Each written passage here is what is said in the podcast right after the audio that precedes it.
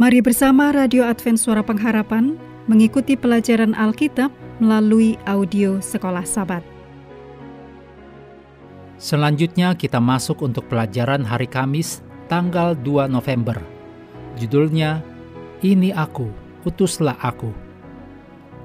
Mari kita mulai dengan doa singkat yang didasarkan dari 2 Timotius 1 ayat 9. Dialah yang menyelamatkan kita dan memanggil kita dengan panggilan kudus. Amin.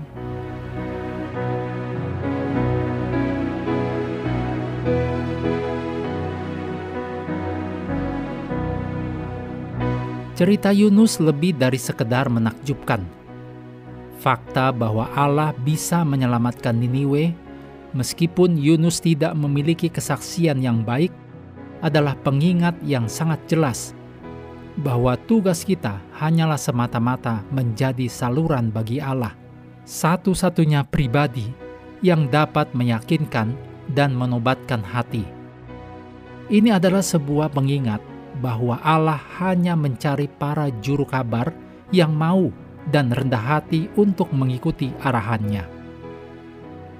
Di dalam Yesaya 6 ayat 1 sampai 8 ada panggilan dalam ayat-ayat ini. Allah sedang mencari seorang sukarelawan yang memiliki kemauan. Kita bisa menjawab panggilannya dengan berserah pada pimpinannya mendengarkan suaranya, dan kemudian memilih untuk taat terhadap apa saja yang Dia sampaikan kepada kita. Cerita Yunus menyatakan juga kasih Allah bagi orang yang tinggal di tempat di mana kasihnya tidak dirasakan dan suaranya tidak didengar. Sama seperti Allah menunjukkan belas kasih kepada Niniwe, Allah juga menunjukkan belas kasih kepada jutaan manusia yang ada di kota-kota saat ini, di mana bangunan-bangunan menggantikan pohon-pohon dan bunga-bunga, dan keributan yang terus-menerus membuat sulit bagi penduduknya untuk tenang dan mendengar. Terhadap Niniwe, Allah berkata, "Mereka tak tahu membedakan tangan kanan dari tangan kiri." Demikian ditulis dalam Yunus pasal 4 ayat 11. Allah membutuhkan para juru kabar yang mau membawa pekabarannya tentang pengharapan kepada mereka yang dibebani dengan kesibukan dan kesusahan hidup.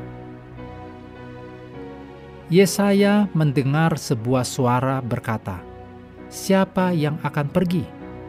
Apakah yang akan menjadi respon Anda?" Tantangannya di satu lembar kertas atau di dalam catatan doa Anda yang berisi 10 orang yang Anda ketahui bukan orang yang percaya. Kita akan menyebut mereka sebagai murid. Jika memungkinkan, daftarkan menurut nama mereka. Taruhlah daftar ini sedekat mungkin dengan Anda dan untuk sisa triwulan ini. Berdoalah setiap hari bagi setiap orang dari sepuluh muridmu ini Doakan supaya Allah akan menolong Anda bisa lebih bersahabat dengan mereka yang Anda kenal ini.